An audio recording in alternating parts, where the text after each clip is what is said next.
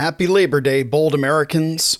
As we sit here and reflect this first Monday of September, we realize that this country has been celebrating Labor Day all the way since the late 19th century. This happened because labor activists wanted a federal holiday in order to recognize the many achievements that they have made in order to help strengthen America and our prosperity and our well being. But as we sit here in 2023, I'm wondering, are we allowing our labored days to be too numbered, our labored hours to be too many?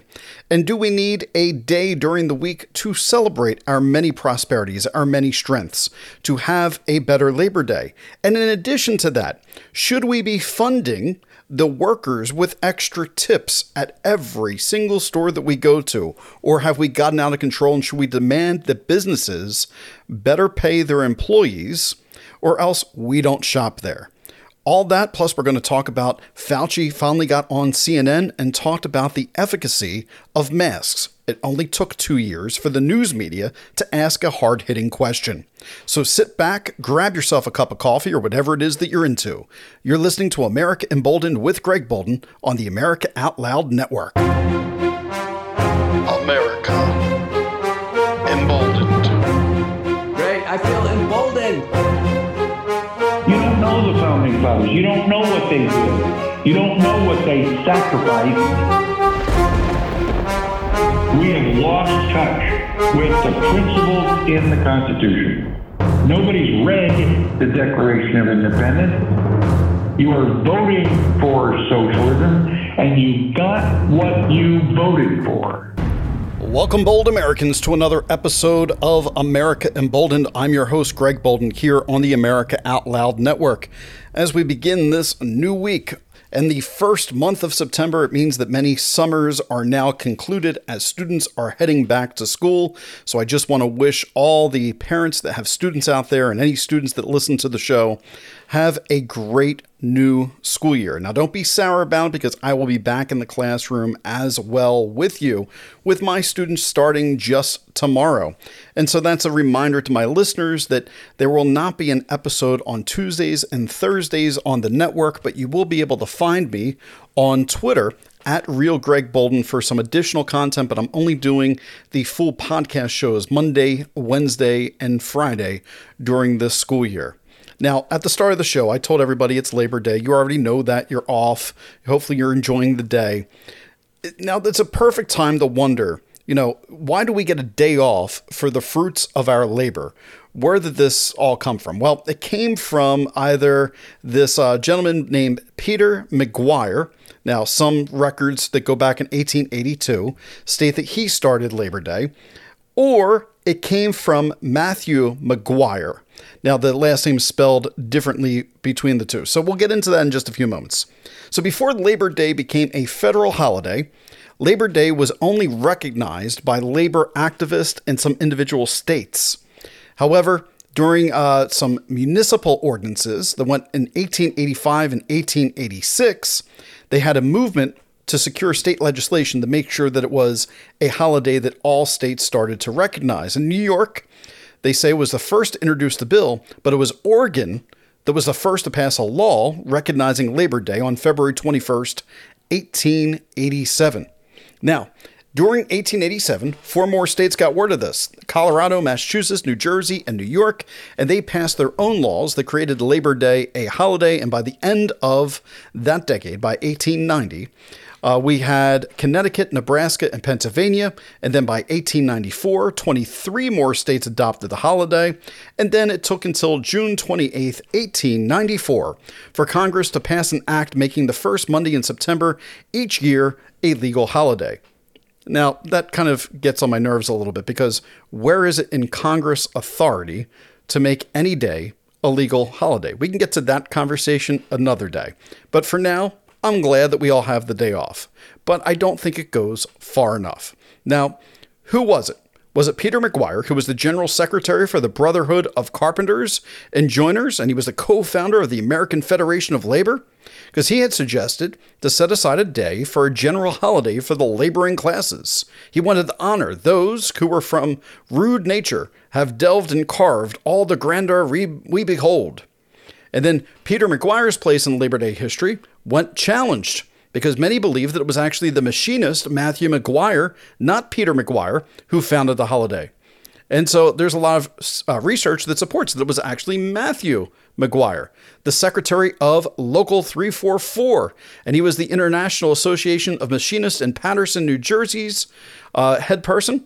They proposed the holiday in 1882, a few years before, while serving as secretary of the Central Labor Union in New York. So, according to the New Jersey Historical Society, it was President Cleveland who signed the law creating a national Labor Day. And uh, the souvenir pen, they believe, should go to Alderman Matthew Maguire of this city, who is the undisputed author of Labor Day as a holiday. All right, I don't care who it was that was the actual father or the brainchild behind Labor Day. The, the fact of the matter is, we need a new Labor Day in the United States. Why do we need a new uh, Labor Day? Because we have a 40 hour work week which has become, in many ways, an 80 hour work week for so many American families. They're working multiple jobs, or they get under the uh, impression of once you're a salaried employee, you become non exempt. So there's no such thing as overtime, and your employer can just be like, well, you got to work that job until the job's done, so continue to do that job, and we're not paying you a penny more. And that's where non exempt people just get absolutely screwed in the rear by the jobs. Now, where did the 40 hour work week be, come from? We got to go back to that same time that we celebrate Labor Day. And by the 1880s, people would say that there was a slogan eight hours for work, eight hours for rest, eight hours for what we will.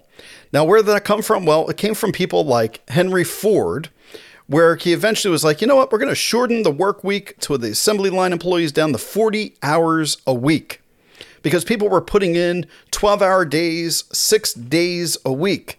And then those eight and eight you know, to go through the the math just wasn't adding up.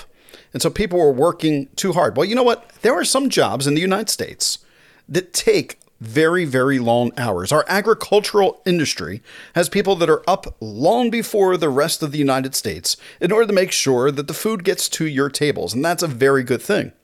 And there are people in, in manufacturing jobs all around the country that are clocking in on a uh, really uniform schedule to make sure that the goods that get to your Home Depot, the goods that get to you via electronics and cars, all come off the assembly line in a timely manner.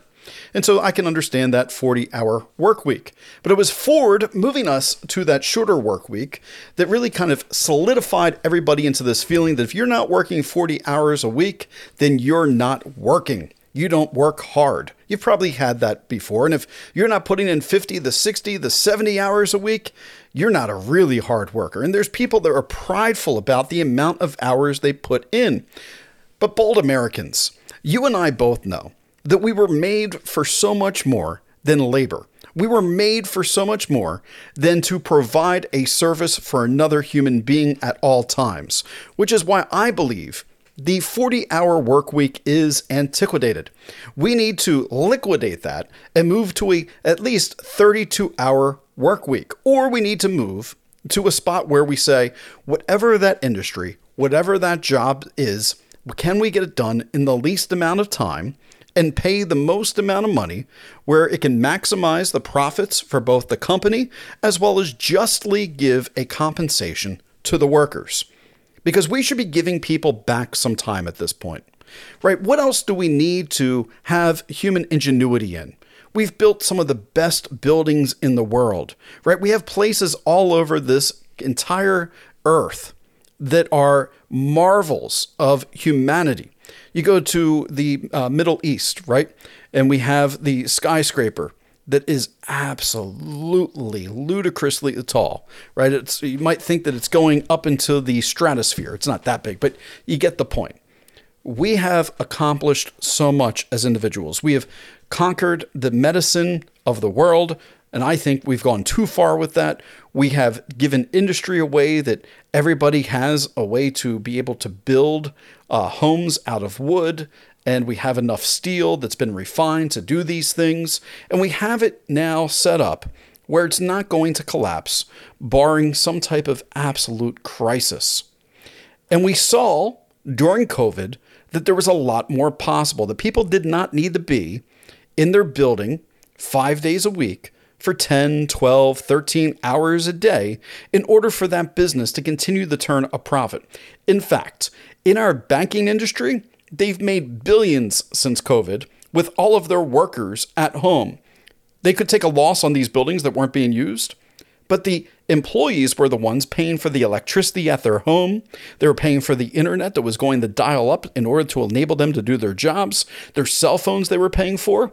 And if the businesses were thinking well, then they could create cost cuts across the board.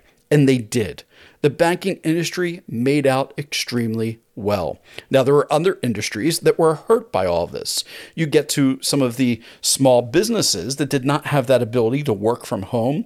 You get the mainstream main street type of shops that people stopped going into because they were afraid of viruses and they all closed down. That was a horrible reality of the pandemic.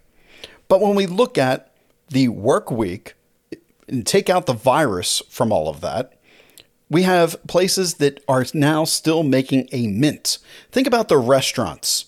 At first, everybody was like, How are the restaurants going to survive? That wasn't the question you should have been asking yourself. The question we all should have been asking ourselves is, How are the waiters and waitresses going to survive? Because the restaurants made out extremely well, while those that decided that they could do takeout, those that decided they were going to do delivery. You know, if you look at my bio, I talk about this restaurant in Wilmington, Delaware called Mrs. Robino's. Now, Mrs. Robino's, I worked at back during college from about 1997 until 2001. That was my summer job. I was a waiter there. Eventually, I uh, did a little bartending with waiting the tables at the same time, but I, I kind of made through the different tasks. And I would get a tip for my work. Now, why would I get a tip? Because I was only making at back then like a dollar fifty-five or something for waiting on the tables. I think that is up to like two dollars and thirty-five cents or two dollars and 39 cents, somewhere around there, for the industry of restaurant waiters and waitresses. But I bring this up. I bring this up because they are the people that got hurt. They no longer had people coming into the restaurant eating and tipping them for their services. The restaurants, however, they were still making their money. They still had their food able to be cooked. They had line cooks that were doing it. And places like Mrs. Robino's made out extremely well because what they did was they got these vans and they started delivering all over the state of Delaware on different days. You could order through their website, call them up, and they would tell you, well, we're doing a drop off in this neighborhood. And it was great. You'd see 50 cars pull up, and they'd have this white van with Mrs. Robino's on the side, and everybody'd get their fresh raviolis and spaghetti and spizzata and all these other meals, and just deliver it straight to your trunk. And then they'd take it out and drive home. And what was great was the raviolis and spaghetti and stuff, it was not fully cooked, it was still refrigerated. And they'd give you instructions, you know, boil your water just like you're in the restaurant and finish preparing your meal. It was delicious. And so restaurants like that, they made out extremely well because they were able to lower their cost and at the same time continue to serve meals in a great way. So those that adapt survive. And I think that's where we are as we celebrate this Labor Day. We need to look at the adaptation of society. I'm sick and tired of going into every single store and everywhere I go, I'm asked to tip somebody for service. My favorite part lately is going to a place like, I don't know, um, S- Subway. And at the end of the Subway experience, which I love my Subway waitress, she's awesome. She did an awesome job. She's very personable. So don't take this the wrong way if you're listening to the show. She may be listening. When you turn the screen around or when you tap, and before it goes, would you like to add a tip? I don't understand on an independently owned store that's paying employees why I need to supplement you even further with a tip. Now I don't know if Subway's paying her well. I don't know if she's making minimum wage or paying getting paid more. But you know what? Just charge me more for the damn sandwich. Charge me more for the damn sandwich and pay your employees properly. I, as a customer, should not be the reason why that employee gets to go home and feel like they earned an honest wage for the day. The people that own these businesses are the ones that need to do so. I'm tired I'm tired of going to food trucks where the food's already $20 for the meal, where I feel like, you know, I'm supporting this local business, I'm supporting this local food truck, and they turn the screen around and go, I just need you to answer all those questions. And the first question is, would you like to add 15%, 20%, 25%, or other? And I'm thinking, where's the none section? And then you click other and I could hit none. Some of them have none on the screen. Or I'm tired of going into places where I could get like a loaf of bread before, right? And like a local bakery. And that was always just a place I could go in, grab something really quick. And at the end, they turn the screen around and go, Would you like to give a tip? Where did this come from that everybody deserves a tip? And what the hell did you do for me in order to earn that tip in that moment? There are certain industries where I don't believe tipping should be a thing on every single corner. You know, the wages in this country are down across the board because of inflation. The businesses are charging more and more, and now there is this want to ask everybody for an additional tip. If you are in the restaurant business and you're being served by a waiter, by all means, tip them 25%, tip them more than 25% if you feel they did a good job, because that is how they are supporting themselves and that is how they're supporting their families. If you're in any other industry, all right. I'm even going to say this to, to, to, my barber. Pat, if you're listening, I love you, Pat. You're a great guy. Charge me whatever I need to pay for a haircut. Don't expect me to tip on top of that. I mean, he normally says to me, he's like, all right, that's $25, Greg. And I'm normally quickly, I go, make it 35, right? Just, I'm trying to tell him. If he were to car- charge me $35 for my haircut and beard shape up, I'd be just as happy as if he's charged me 25 and then I got to sign a thing for a tip and put me on the spot. I think we need to get rid of the tip expectation in this country. So, bold Americans, I'm asking you to click the button no. Click no on the button on additional tips for things that are not service industry related. If it's a service industry, by all means, continue the tip. This might be like the most controversial thing that I say uh, that's going to divide people. But I un- understand workers are underpaid, but us shoppers, we shouldn't make up the difference right now. That should be on the owners of the businesses. So unite with me and stop tipping for non service industries. Can we do that?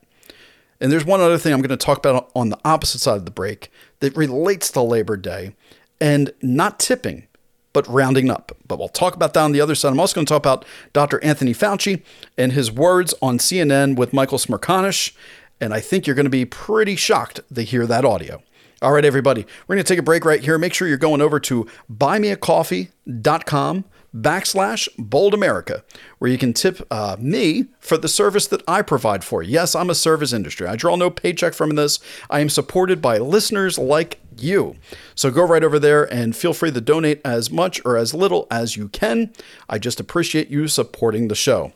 And in the meantime, the lights on the network need to be kept on. So if you go to americaoutloud.store, you can check out all the sponsors and purchase some great products to help bring all of my colleagues' work. People like Dr. Peter McCullough, attorney Tom Renz, Malcolm Out Loud, Peter Engel, Dr. Paul Alexander, the Nurses Out Loud, all that entire crew, and so many more directly to you through the 24 7 Talk Radio Network. We need your support through those businesses so that way we can continue to bring great programming through the streams of the internet and as well as anywhere you get your podcast.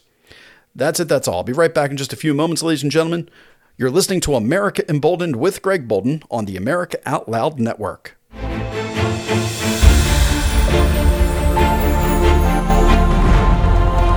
Changing the world one person at a time. Here we take on the challenges of our generation so that we can preserve future generations. We know that if America fails, the world will fail. It is incumbent upon us to carry the torch for liberty.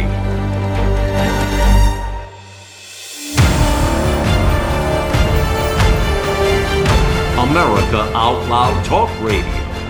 It's a fight for the soul of humanity.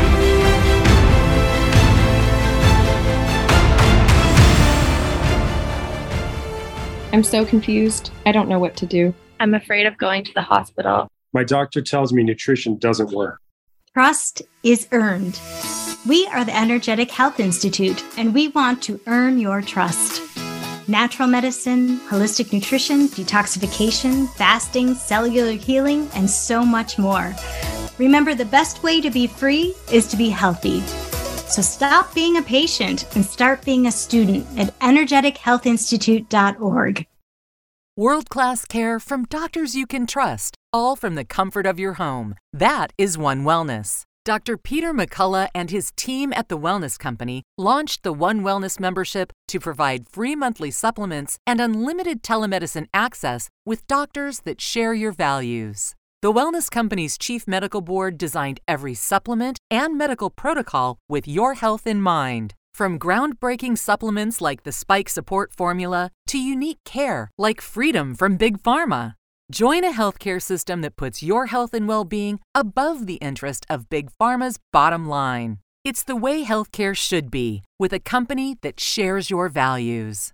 Go to OutLoudCare.com today and use code OUTLOUD for 25% off your first month of One Wellness.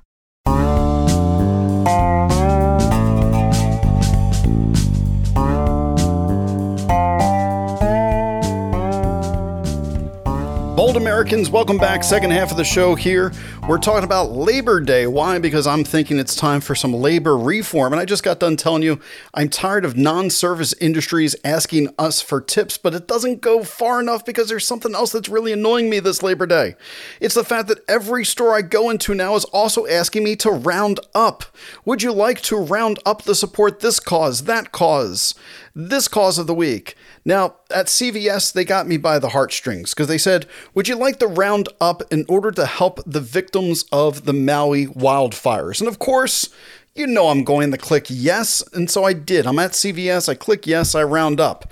And I know that there's a psychology behind that, but I'm thinking to myself, I would rather give the money directly to one of those Venmo accounts, one of those GoFundMe accounts, than every single time I go to shop someplace, I'm donating 80 cents here, 30 cents there, 20 cents there. Before you know it, I guarantee we're donating at least $100 per year just every time we go out to purchase, if not more. And here's why that sucks for the average consumer because once they get you used to, and I've talked about this on my show before with M&Ms, kind of the slacktivism approach, but here's the real problem with all this. When you go to places like CVS, when you go to Walgreens or whatever your local pharmacy is and convenience place, where you might get those little odds and end of supplies, and they say, "Would you like the round up?" They're making the donation off the money that you gave them, but guess who gets the tax benefits?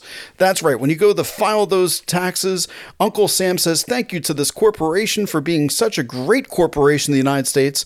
Look at all the money they've given to this great cause. That's wrong. See, ladies and gentlemen, what we need to do is give the money ourselves. It's very important that you make donations directly because you can also write that off your charitable contributions on your taxes. Now, that's not to say that you shouldn't just give, you shouldn't be thinking about your taxes, but let's be honest. There are many people in this country that have small businesses. They need tax write offs, they need ways in order to not get hurt by the oppressive tax code at times that's coming down on top of their businesses. But they are getting us used to asking for money every which direction. I'm waiting for the next time I'm standing outside in my uh, state of Delaware pumping my gas that it's going to ask, Would you like me to offer a tip for the gas that I just pumped myself? Are you going to give me that tip money? Because I just did that service. Or if I'm in New Jersey where they pump your gas for you, all of a sudden I'm going to sit there. Would you like to offer a tip for how well I filled up your car? No, you jackass. You've been filling up my car like this for the last 20 years. I simply pull up, I tell you regular fill up, you fill it up, and I say end of transaction and I leave. There's no additional money needed in that. Ah, ladies and gentlemen, take control yourself, right? They divide us. And when I say they, I mean there are people out there right now that divide this country from coming together. I really believe that the majority of us, we feel the same way on a ton of issues, but we get divided as conservatives or liberals or libertarians or constitutionalists or being called whatever the next name might be down the line in order to make sure that we, the people, cannot come together and demand better. So, can we at least come together on this singular issue of the rent's too damn high type of concept, right? What was that guy that uh, the Vermit guy, Supreme Leader Vermit, that used to wear the the black boot in New York when he ran for office? He's like, the rent's too damn high. That's right. The groceries are too damn high. CVS is too damn high. My gas is too damn high. Can we finally say enough is enough? And just say the cost is the cost. I'll pay it, get the tip thing off my screen, get the roundup off my screen. If there's a cause that you want to donate to, you know what, corporation, take it out of your own damn pocket. Go support that thing and do some good. Because I can tell you, there are places right now across this great country that are doing shirts for schools. They're doing shirts for schools and they mark these things up beyond belief. And the schools make their money based upon these uh, shirt sales. But there's somebody making a profit at the end of the day behind all of this. And I can also tell you that if you look at the parent company behind all of that, it's one of the biggest companies in the world and they are not giving a penny of the schools out of their profits. Nope, they're allowing the school to do all that.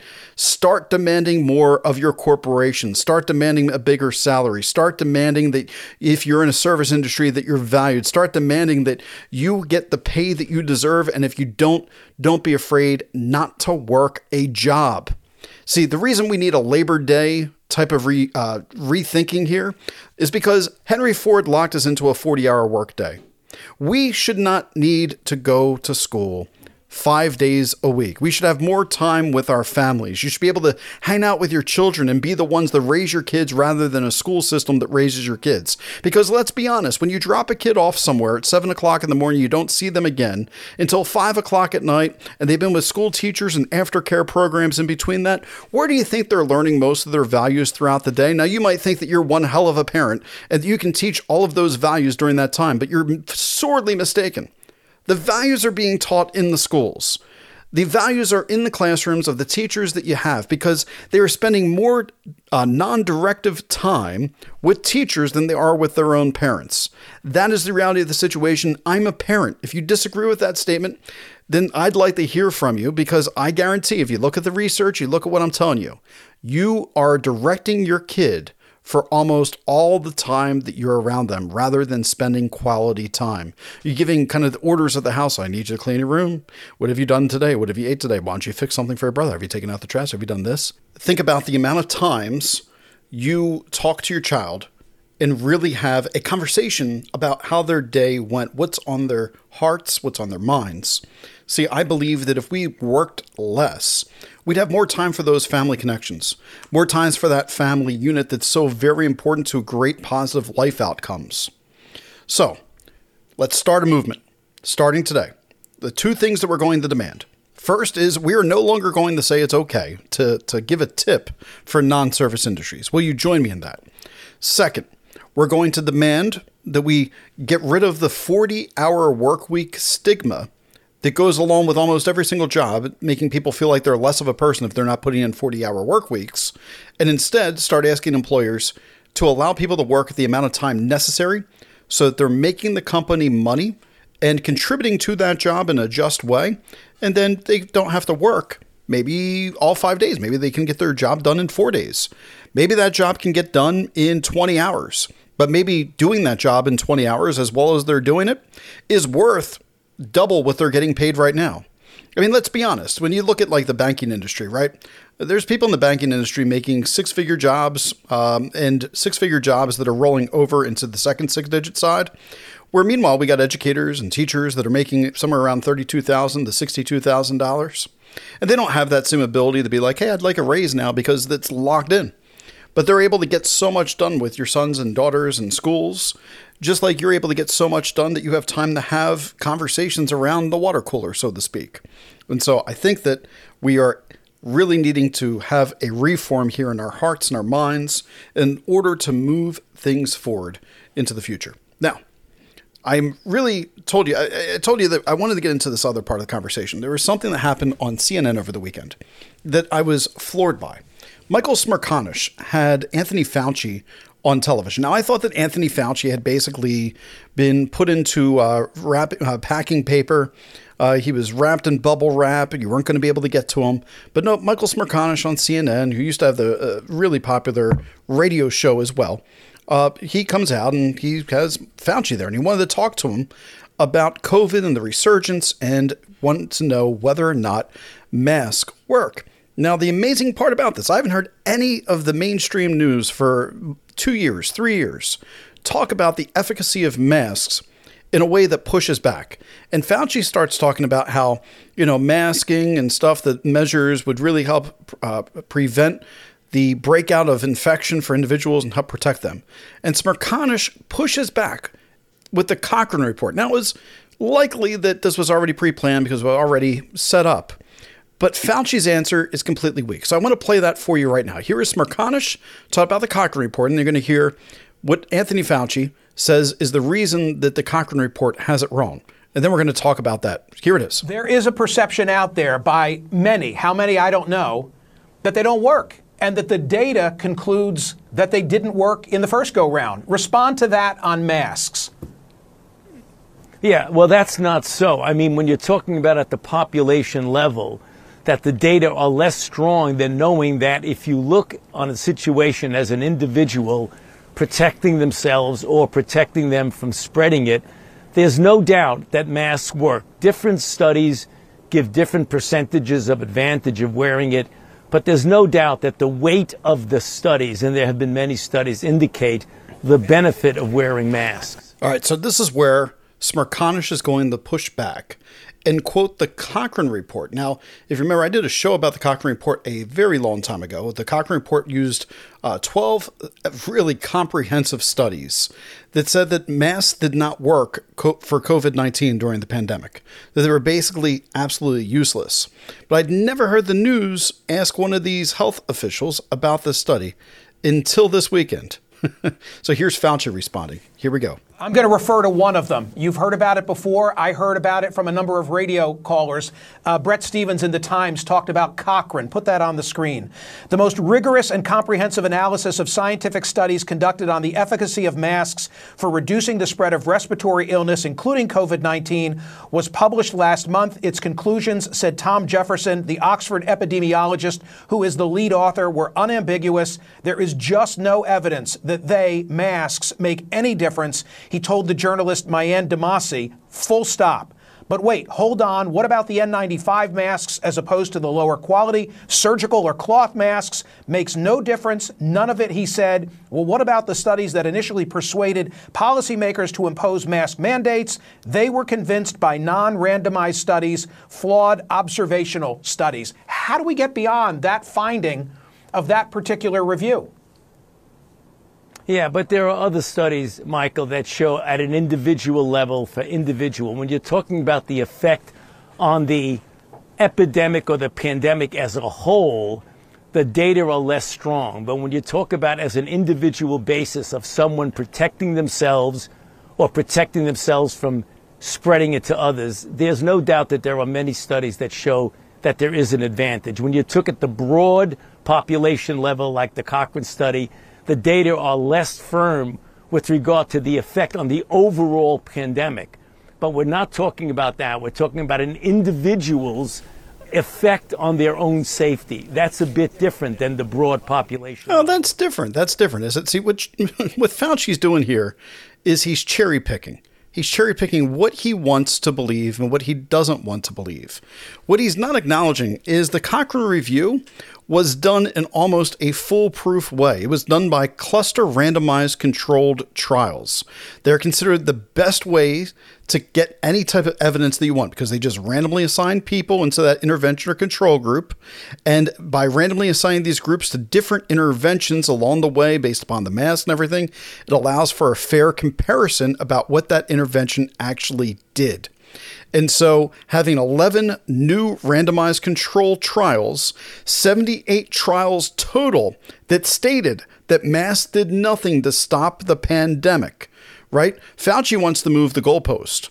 Fauci wants you to go, well, don't worry about whether or not it would stop the pandemic. What I want you to think about is whether or not your individual risk could be lowered. Yes, by wearing a mask, maybe that could lower by 10% to 30%, depending on which study you look at. But the overwhelming evidence that came out of the Cochrane Review, the fact checked, science based claim behind all this, was there was not a clear reduction in respiratory viral infection with the use of medical or surgical masks in the pooled responses. In fact, in cloth masks, It basically didn't even matter if you were wearing anything. N95 mask. They had low to moderate certainty that it really did not do uh, anything. I'm sorry, not low to moderate certainty.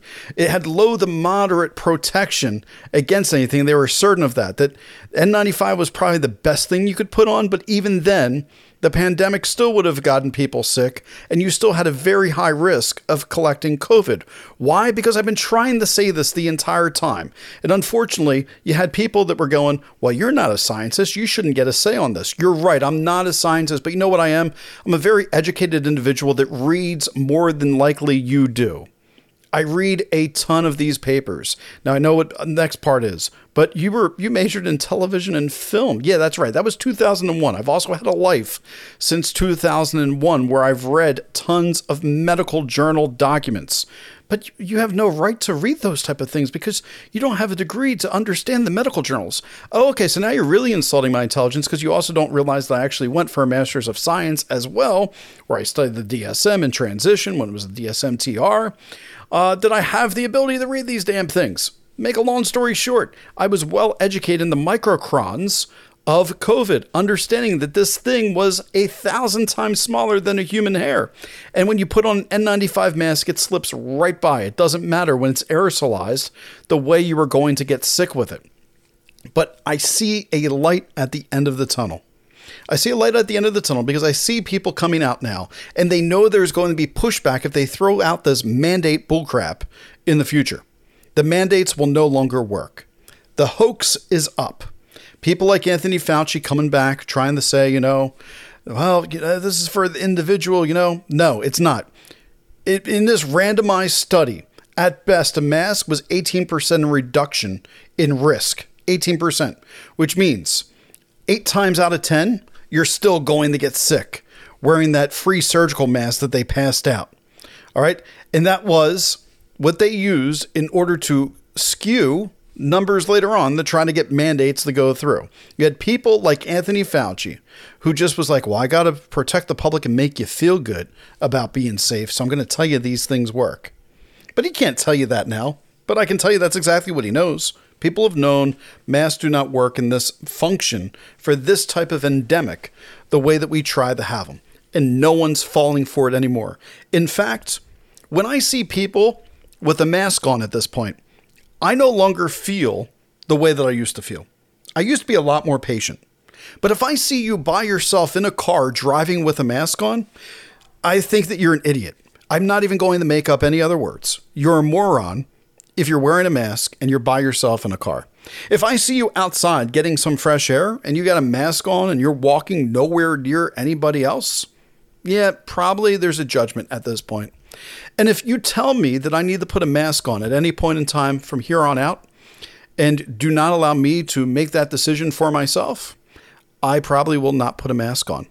You know, the only time I'm putting a mask on is if I'm in a hospital and there's people that, you know, it's like, well, because of uh, this, we're going to try to make sure that we don't have droplets of Ebola coming out and stuff like that. Yes, you're right. I'm going to put on a hazmat suit. I'm putting a mask on. I'm doing whatever I got to do in order to make sure. And I think if there was somebody with like cystic fibrosis and I could lower that risk by 18%, people that are really that sick, yeah, I probably would do it for that too. But when it comes to my everyday life, nope, not masking up again. Not going to happen. Which brings me to my last point Donald Trump. Donald Trump now is trying to act tough, like he didn't buy straight into the entire lockdowns and mandates and everything else. Now he's like, well, the American people, we're never going to do it again. We'll never mandates again. You know what, Donald? You're the problem for this stuff. You gave in the Fauci. And all these people trying to rewrite all this stuff now, being like, well, Donald didn't know. He was just doing, he didn't have. Nope, he was the president. He likes to say that he made all these type of things. Then this rests solely on his shoulders as well. Just like that debt, just like the inflation and everything else. People got to hold his feet to the fire here and stop giving him a free pass simply because whatever their ideology is. He does not get a free pass from me whatsoever. He was just as bad as Anthony Fauci. And of course, he's like, well, I just passed it to the great government governors of this country that did a wonderful job. Yet you did not lead the way in telling people that that was the wrong thing. He got a lot right at the very beginning. He locked us down from China and other places to try to make sure that people had uh, the ability to stay safe from it coming into our country. Of course, people said that was xenophobic. But when it get down to the nitty gritty, he failed us miserably. He failed America when it came to your personal freedoms and liberty. Not again. Not again. I'm going to trust my natural health system. I'm going to trust my natural immunity system that I actually have a, uh, a machine inside my body right now. That when I get sick, it starts fighting back. That my red blood cells, my white blood cells, when that storm comes, that I have the ability to fight infections because my immune system is real. All right, everybody, I'll be back on Wednesday with another episode. We'll see what's going on in the world. I also line up some great guests for you. I have somebody who's running for Senate coming onto the show here uh, within the next uh, few weeks, getting that lined up and so much more.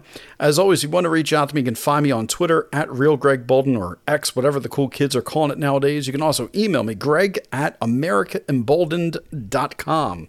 Send me your thoughts on whatever. Happy to cover. If you have an idea for a show, a guest for the show, I'd love the hear from you. And make sure you're also on X if you want to so- find some of the video content that I'm doing. That's a great place to find it as well on Tuesdays and Thursdays, as well as you'll get the dual recap show, both video as well as on America Out Loud on Fridays, which is always a good time with Chris Michaels. That's it. That's all. Hope I honored your time well. Have a great rest of your week, everybody. You've been listening to America Emboldened with Greg Boulden here on the America Out Loud Network. Be bold, America.